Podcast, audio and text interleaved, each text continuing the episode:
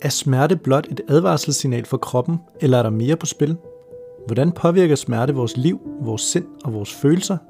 Og vigtigst af alt, hvordan kan vi forstå og håndtere smerter på en måde, der giver os selv og ikke smerter kontrollen over vores liv? Mit navn er Thomas Søgaard Vejen, og jeg er fysioterapeut med en master i smertevidenskab og tværfaglig smertebehandling. I denne her podcast vil jeg udforske smerte i alle dens former og farver, og samtidig dykke ned i de seneste videnskabelige opdagelser og naturligvis give dig gode råd med på vejen. Alt sammen, så du kan komme tættere på en hverdag uden smerter. Velkommen til Smertefri Hverdag.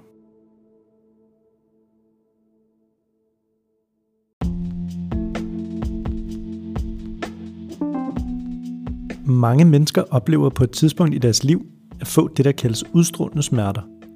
Det er en rigtig ubehagelig smerteoplevelse, hvor det tit føles som om, at hele eller dele af ens arm eller ben sover. Hvis man oplever smerter, der stråler ud i benene, vil de fleste sider på nettet fortælle dig, at du har det, der kaldes ischias. Men kan det nu også passe, eller er vi blevet en anelse for rundhåndet med den diagnose? I denne episode af Smertefri Hverdag kigger jeg nærmere på ischias som smertesyndrom. Jeg vil blandt andet gennemgå, hvilke tegn der typisk er på ischias, og hvordan manglende viden om dette gør, at mange fejlagtigt får diagnostiseret lidelsen. God fornøjelse. Jeg håber ikke, at du har oplevet smerter ud i benene før, og jeg har personligt ikke selv prøvet det før, og det, det håber jeg heller ikke, fordi jeg kender ret mange mennesker, som har prøvet det før, hvor den måde, de beskriver det på, er enten en form for sovende fornemmelse, eller en følelsesløshed, eller noget, der sådan går langs benet. Typisk er det sådan på ydersiden af benet, eller på bagsiden. Det er ikke så tit, jeg har hørt om det, altså sådan foran, hvor det sådan strækker sig på forlåret ned i skinnebenet. Det kan også godt lade sig gøre, eller det kan også godt være sådan udstrålende smerter, men ofte så er det bagsiden eller ydersiden af, af låret, og så nogle gange så går det ned i, i lægen og sådan. Og fælles er, at når man så oplever de her udstrålende smerter, så de fleste de kan sige, at det, det kommer fra et eller andet punkt, hvor der sådan er rigtig irritation. Altså det kunne være, at men nogen synes, det gør ondt op i ryggen, eller andre synes, at det starter sådan på midten af baglåret, og så er der nogen, der også synes, det starter i ballen for eksempel. Og det, det er de her mennesker, som tit bliver diagnostiseret med ischias, altså folk, hvor man primært mærker smerterne i ballen, men også har, har enkelte eller flere symptomer ud i benene for eksempel. Og det er altså noget af det, vi skal prøve at snakke lidt om nu her. Hvordan kan vi med sikkerhed sige, at der er noget, der er ischias? Og når jeg siger sikkerhed, så er det altså også med gåseøjne på, fordi der er sjældent ting i kroppen, vi kan sige med 100% sikkerhed, medmindre vi får et billede på det, altså en, en scanning på det, som vi snakker om i sidste afsnit. Det betyder altså, at nogle gange så kan vi komme til at blive lidt snydt af vores symptomer, så selvom vi har for eksempel udstrålende smerter, eller har alle tegn, der tyder på en diskusprolaps for eksempel, eller ischias, og vi så alligevel får en scanning og ser, at det er ikke tilfældet, ja, så må vi jo sådan lidt se på, okay, hvad kan vi så gøre med de symptomer, man har. Men det er altså tit, man kommer til at blive, øh, blive narret en lille smule. Så derfor skal vi lige se, om vi kan nå til bunds i, hvad ischias egentlig er. Og et meget nært påliggende sted at starte, det er jo sådan set, hvorfor det egentlig bliver kaldt ischias, eller på engelsk, hvor det hedder sciatica. Ischias er egentlig betegnelsen for ischiasnerven. Det har du måske hørt før, en, en ischiasnerve i kroppen. Ischiasnerven i kroppen er kroppens største nerve, og går langs ballen, eller går igennem ballen, og føres, føres ned langt baglåret. Og, øh, og så deler den sig også, sådan, så den går også ud i lægen og ud i foden. Så øh, det er kroppens største nerve, og den er cirka så tyk som ens tommelfinger, hvis man vil have en lille, lille idé omkring, hvor, øh, hvordan ens anatomi egentlig ser ud indenfra. Så det er altså en kæmpe stor nerve, som går på begge sider, fordi vi som bekendt har to ben. Og det, som ischiasnerven egentlig gør, den forsyner, kalder vi det, vores underben, vores lår, vores fødder, den forsyner dem motorisk og sensorisk. Motorisk betyder egentlig, at nerverne går ud til de muskler, som ligesom får kroppen til at bevæge sig og benene til at bevæge sig. Så det er blandt andet en stor del ischias skyld, at vi kan gå, som vi øh, gerne vil, at vi kan bevæge os, at vi kan hoppe, at vi kan gøre alle mulige ting, hvor vi aktiverer vores muskler nede i ben og underben. Derudover så forsyner den også kroppen sensorisk, altså det vil sige nede i benene også igen sensorisk, det betyder, at de nerver, som ischiasnerven har, de nervegrene, som ligesom er sensoriske nerver, det betyder, at det gør, at man kan føle ting nede i benet. Altså hvis jeg lægger en hånd på lægen, så kan jeg mærke min hånd på lægen. Det er altså fordi, der sidder en masse sensoriske nerver fra, og nervegrene fra ischiasnerven, som ligesom oplyser og fortæller min hjerne, hvad det egentlig, der sker nu, og hvad er det for tryk, der ligesom bliver, bliver, bliver lagt. Så på den måde er iskiasnerven utrolig vigtig for hele tiden at give vores hjerne den rette information i forhold til, hvad der sker i benene, så den kan dosere sådan, okay, hvor kraftigt skal jeg aktivere musklen nu, og hvor meget bliver jeg berørt lige nu, så jeg ved, om jeg skal trække benet fra mig, eller om jeg bare kan, kan holde det, hvor det er. Så derfor er den information, vi får gennem iskiasnerven, rigtig vigtig for vores krop.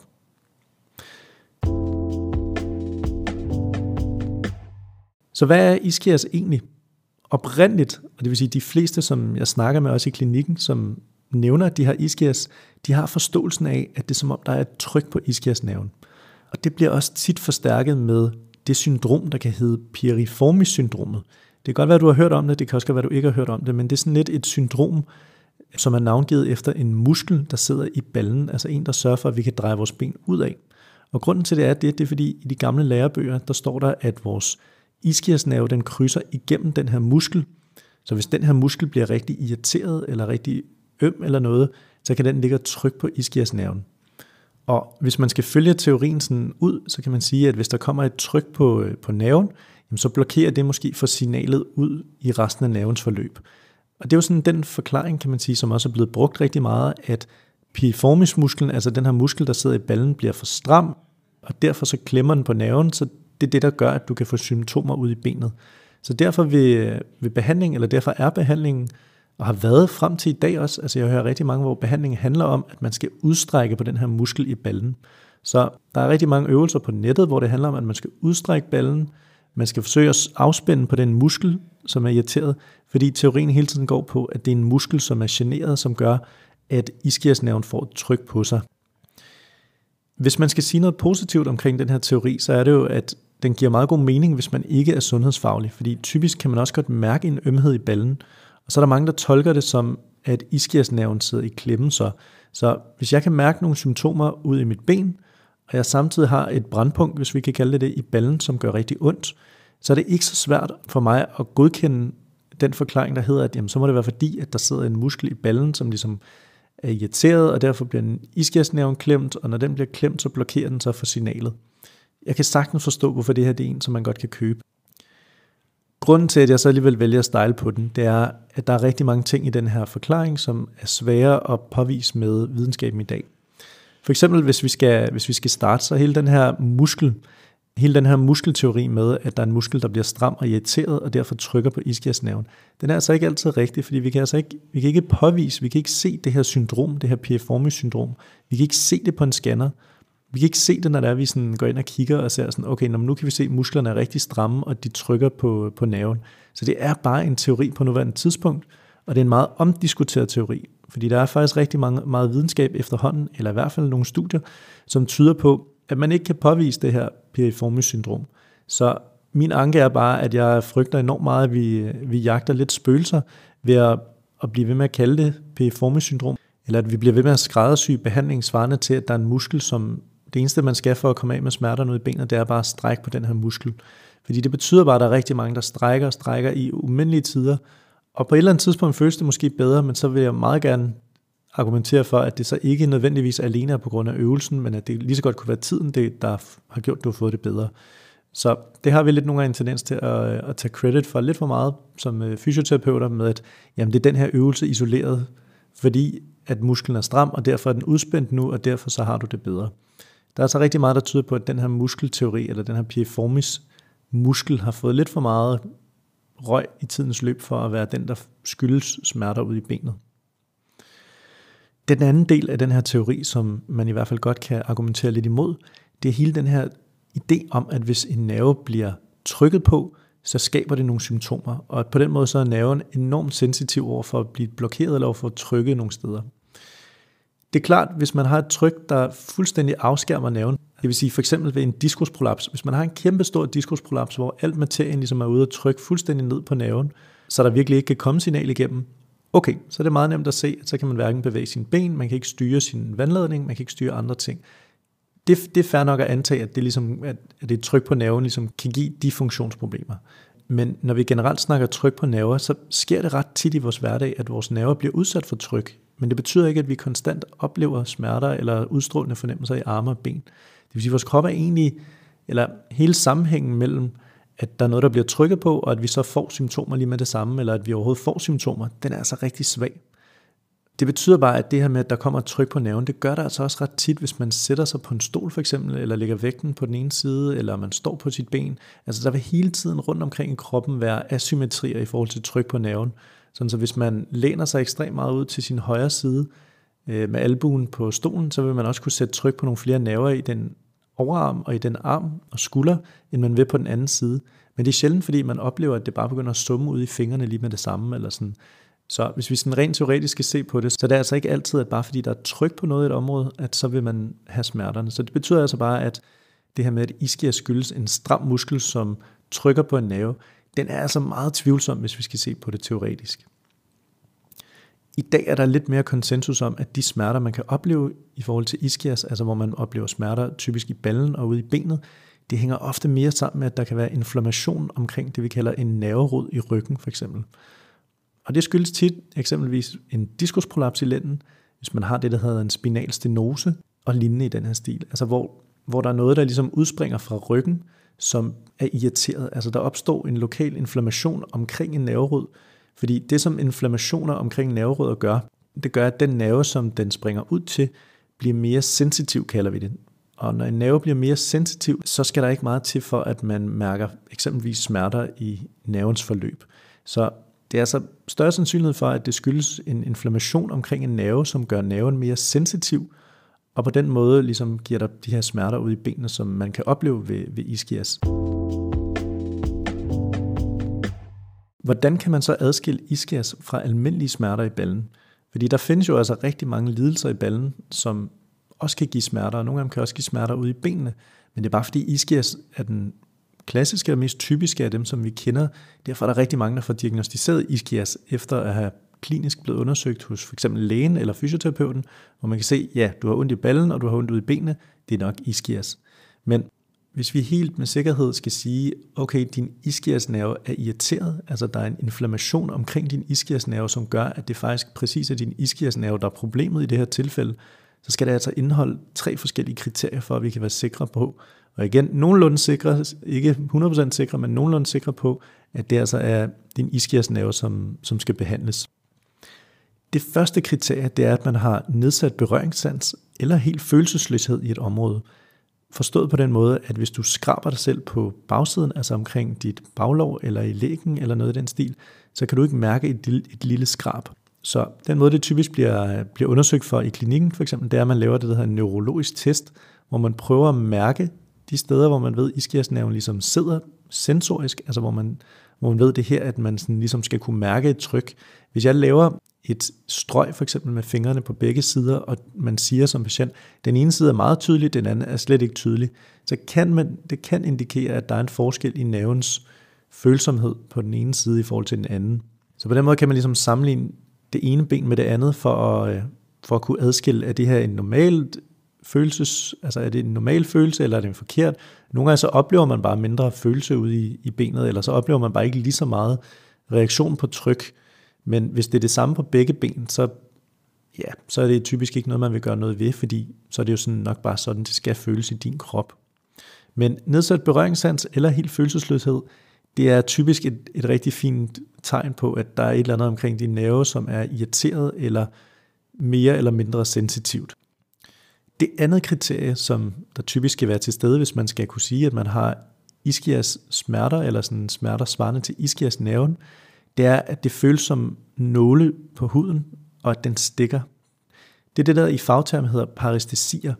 Det er lidt ligesom, ja, det er, ikke, det er ikke helt på samme måde, som hvis du har sovet på din arm, for eksempel, når man kan mærke, at det stikker, men det minder lidt om det. Altså det her med, at man kan mærke, at der er et eller andet, der bare stikker og føles som nåle, der bare trykker og irriterer huden. Altså sådan, hvor man virkelig kan mærke, der er ikke, der er ikke nogen tvivl om, at der er et eller andet her, der, der er helt galt. Fordi selvfølgelig, hvis man har sovet på sin skulder eller sådan et eller andet, så, så kan man jo mærke, at man har fået klemt helt af fra nerven, i skulderen for eksempel. Så der er det nogle gange svært at, at bevæge sin arme lige med det samme efterfølgende. Hvor i det her tilfælde, så er det altså bare parestesier eller sådan stikkende fornemmelser, som opstår, uden at man sådan egentlig gør noget, som burde give et tryk. Altså uden at du ligger på skulderen eller andet. Hvis du oplever det bare, når du sidder eller går eller står, så kunne det rigtig godt tyde på, at der er et eller andet omkring din, din nerve, og i det her tilfælde iskiasnerven, som er generet. Og det sidste kriterie, det er, at dine smerter typisk vil være mere varme og skarpe smerter med sådan nogle små elektriske fornemmelser ude i benet. Og de vil altså ikke være så diffuse og ikke så tunge, hvis man kan sige det på den måde så. Når jeg siger elektriske fornemmelser, så mener jeg også for eksempel ligesom hvis man har et albuestød. Altså på ydersiden af albuen, der, der har vi et punkt, hvor nerven bliver meget tydelig, og det gør, at hvis vi får et tryk ind på nerven, eller får sådan et stød, et albuestød, så kan man mærke det som den der fornemmelse, altså hvor man får et stød helt ud i armen. Og det er altså fordi, der er et eller andet, der lige er inde og trykke på, eller et eller andet, der lige er inde og genere nerven, sådan meget kort, og så går det væk igen bagefter. Udover at det selvfølgelig i en periode efterfølgende føles lidt ubehageligt, det gør albuestød også, så nogle gange så kan fingrene sidre lidt i, i nogle minutter efterfølgende.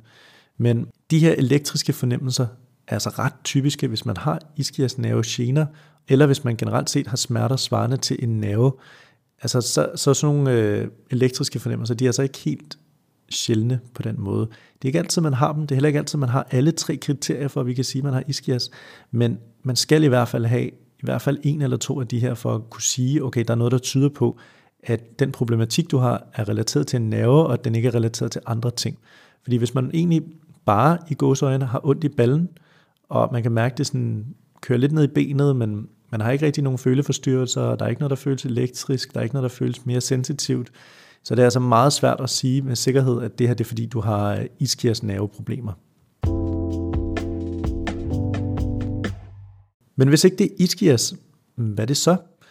De her smerter i ballen, som mange mennesker oplever, og som stråler ud til, til ben og underben, det er altså primært ukendte årsager, hvis vi skal sige det på den helt kedelige måde. Og det er altså ikke, fordi vi ikke har lyst til at sige, hvad det er. Det er altså bare fordi, at med rigtig mange af de her smerter, så ved vi simpelthen ikke, hvorfor man får dem. Man kan selvfølgelig, hvis man øh, er hurtig, og man ønsker det, så kan man snakke med sin læge om at blive scannet, så man kan se, okay, her kan vi se, at der er måske en diskusprolaps, hvorfor der kan være noget inflammation omkring en nerverod, og sige, okay, det tyder på, at der er noget inflammation omkring din iskiasnerve, som måske, måske ikke kan være det, der gør, at du har ondt i benet. Fordi igen, der er ret mange, der godt kan have diskusprolapser, uden at mærke smerter ude i benene. Diskusprolapser er for eksempel meget almindeligt at have, også hos folk, der ikke har smerter. Så vi kan altså ikke med sikkerhed sige, at det er fordi, at der er blevet påvist den her diskusprolaps, at du har det ude i benene. Det kan bare være en medspiller, og det kan være noget, som vil være en god idé at få trænet på og få arbejdet med for at se, okay, hvis vi påvirker diskusprolapsen også, påvirker vi så også dine smerter ude i benet. Altså de her iskias smerter ude i benet. Fordi teorien vil jo så være, at når vi får dæmpet den inflammation, der er omkring nerveroden, så burde din iskias også blive bedre. Og det vil jeg også antage, at det vil gøre i langt de fleste tilfælde. Det er selvfølgelig bare ikke altid, vi kan sige det sådan. Fordi hvis man har en diskusprolaps, man sagtens skal have haft den i længere tid, så kan vi altså ikke sige med sikkerhed, om det, om det så er at fjerne den diskusprolaps, der så gør, at du vil slippe for symptomerne ud i benet også. Selvom mange af årsagerne til ischias er ukendte primært, så ser vi altså også tit, at der kan være punkter i musklerne, altså muskelpunkter i ballen for eksempel, der kan give nogle gange symptomer ud langs benet. Det er især, hvis man trykker på noget af muskulaturen, der sidder på ydersiden af benet, eller ydersiden af ballen. Nogle gange så kan man mærke, at det punkt er rigtig irriteret, og hvis man trykker der, så kan det nogle gange fremprovokere præcis de samme symptomer, som man, som man har haft til daglig. Det betyder ikke, at det er nerver, der er irriteret, det betyder sådan set bare, at der kan være noget muskel, som kan fremkalde smerter andre steder i kroppen. Det kan man altså godt. Det er det, der hedder refereret smerte, altså hvor der er steder eller smerter et sted fra kroppen, der ligesom kan give smerter et andet sted hen. Det er det samme med organer. Organer kan også referere smerter. Muskler kan referere smerte. Der er rigtig mange forskellige strukturer, der kan referere smerter til andre områder af kroppen. Så det er altså ikke sikkert, at det er en nerve hver gang, selvom det føles som om det går ned i benet. Det kan sagtens også være nogle af de her muskelpunkter, som af en eller anden årsag er blevet mere irriteret. Det kan også bare komme spontant. Der er det altså øh, her, man kan bruge de her kriterier, vi snakkede om før, hvor man kan sige, okay, jeg har godt nok symptomer ude i benet, men har jeg noget af den her følelsesløshed også, og har jeg de her stikkende fornemmelser, eller har jeg noget af det andet? Hvis ikke man har det, så kan der altså godt være god sandsynlighed for, at man så har en anden lidelse, som også giver lignende symptomer, men som altså ikke skyldes, at din iskiasnerve er irriteret. De tre gode råd i den her uge går til, hvis du oplever smerter fra ballen, som måske, måske ikke er irritation af ischiasnerven. Det første gode råd er, at du skal så vidt muligt fortsætte alt du kan i dit daglige virke, og tilpasse din hverdag til dine smerter. Det skyldes, at hvis du holder fast i den nogenlunde samme hverdag til trods for dine smerter, så det er nemmere at arbejde dig ud af smerterne, fordi du stadigvæk er aktiv på den måde, som du gerne vil være det. Hvor i gamle dage, der fik man tit at vide, at nu skal du sygemelde dig, og indtil du har det bedre, så sygemelder du dig. Og det gjorde altså, at mange mennesker for eksempel satte sig hjem og slappede af, eller undgik bestemte ting, såsom at gå meget, eller at gå på trapper, eller andre ting. Altså man undgik ligesom de ting, der fik det til at gøre ondt. Vi kan bare se på prognoserne, at på længere sigt, så er man langt bedre stillet, hvis man holder sig i gang, og man er fysisk aktiv, end hvis man slukker helt ned for ens liv, eller for ens fysiske aktivitetsniveau. Og så er det altså også nemmere at skrue op for arbejde, end det er at komme tilbage til arbejde igen. Hvis man for eksempel har været sygemeldt i tre måneder, hvor man har været helt væk, så det er ofte lidt sværere at komme tilbage igen, fordi det, det er en meget pludselig indgreb igen, hvis man skal gå fra slet ikke at have været der til pludselig at være der igen og tilbage på fuldtid, end det er, hvis man dels først og fremmest får tilpasset sine arbejdsopgaver, sådan så at man måske undgår de ting, som gør, at det bliver meget generet, men sådan så man ligesom spiser sig lidt rundt om det her med at have smerter, mens man er på arbejde. Det kunne også godt være, hvis det, hvis det er helt slemt, at man selvfølgelig går lidt ned i tid også, men vi vil altid anbefale så vidt muligt, at man altid lige holder nogle timer på arbejde. Altså sådan, så man hele tiden er der måske nogle timer om ugen, så man har, stadigvæk har kontakt med arbejdet, stadigvæk har kontakt med det liv, som man også havde, inden man fik smerter.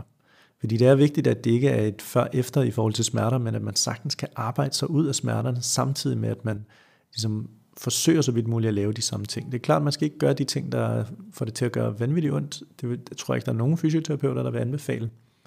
Men så meget som du kan lave, er det også gavnligt for din hurtigere genoptræning.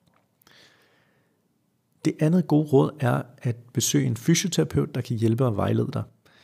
Det er så vigtigt, at hvis man oplever smerter, det er sådan set ikke kun svarende til iskias nervesmerter eller sådan noget i den stil. Hvis man oplever generelt smerter, og man er i tvivl om, hvad man skal gøre og foretage sig, i stedet for at man bare af sig selv skruer helt ned og stopper med at løbe og stopper med at gå på arbejde og stopper alle de her ting, men at man ligesom konsulterer en professionel til at, som kan fortælle, okay, er der for det første formentlig tale om iskiasmerter, eller er det andre ting, og hvad vil løsningen være, og hvad skal du hjem og lave? Det vil typisk være, at du får nogle, nogle øvelser, du kan lave derhjemme for eksempel, eller bliver instrueret i noget fysisk aktivitet, som kan hjælpe dig, og her vil fysioterapeuten jo typisk moderere det og vejlede dig i, jamen, hvor meget kunne være en god idé, og hvis du så oplever smerter undervejs, hvad gør du så? Og alle de her ting, så du hele tiden følger de gode råd og vejledninger og retningslinjer for, for hvis man har smerter i, i ballen. Fordi mange ønsker, hvis de får ondt ud i benet, at blive scannet men som I måske hørte i sidste afsnit af den her podcast, så det er altså vigtigt at gøre sig nogle tanker omkring, hvornår man går til sin læge for at blive scannet. Fordi det er ikke altid, en scanning kan være nødvendig. Det er heller ikke altid, en scanning kan være behjælpelig i forhold til ens lidelse.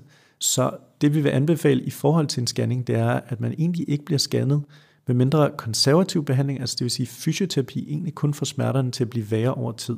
Så hvis du mærker, at smerterne egentlig får det til at blive værre, og du reagerer dårligt på fysisk aktivitet og på andre ting, som egentlig burde få det til at blive bedre, så er det først der, man ligesom kan begynde at tale om, okay, giver det mening at, at få foretaget en scanning af, af ryggen, eller noget i den stil.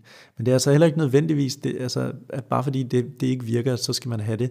Det er bare mere en indikator for, at så kan det være en mulighed.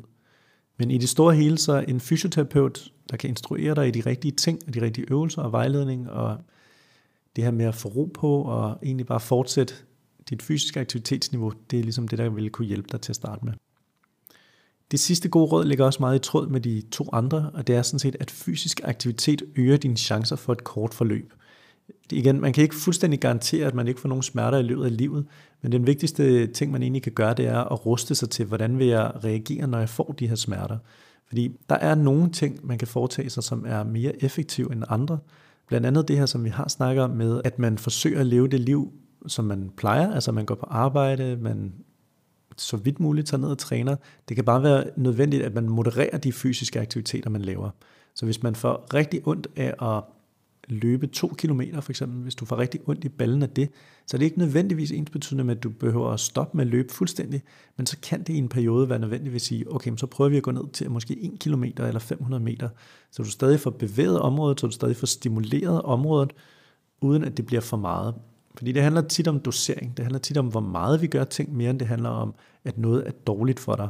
Det er klart, der kan være tilfælde, hvor man egentlig bare bliver mere smertefuld af at løbe, og hvis vi kan se, okay, nu skruer vi ned til 1 km, og det gør stadigvæk ondt, 500 meter gør stadigvæk ondt, så kan det give mening i en periode at sige, okay, lad os prøve at holde dig lidt væk fra løb, fordi lige nu ser det ud som om din krop egentlig bare reagerer sensitivt eller sådan negativt på løb.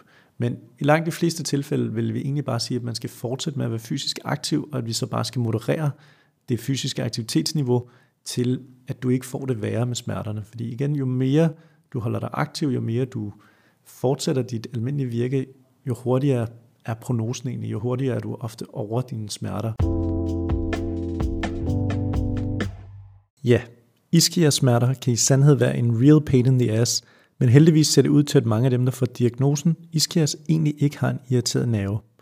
Diagnosen kan nemlig tit godt blive givet alene på baggrund af, at man oplever smerter i balle og benene, men som jeg snakkede om, er der nogle flere kriterier, der skal være opfyldt, før man med sikkerhed kan stille diagnosen. Tag det derfor roligt, hvis du mærker smerte ude i benene, og tag herefter kontakt til en dygtig fysioterapeut, der kan hjælpe dig. Hvis du ønsker at vide mere om ischias og blive klogere på diagnosen, har jeg til dagens afsnit lagt et link til en artikel om ischias på vores hjemmeside. Alternativt kan du også ringe eller skrive på kontaktoplysningerne herunder, så du kan få svar på dine spørgsmål. Rigtig god fredag.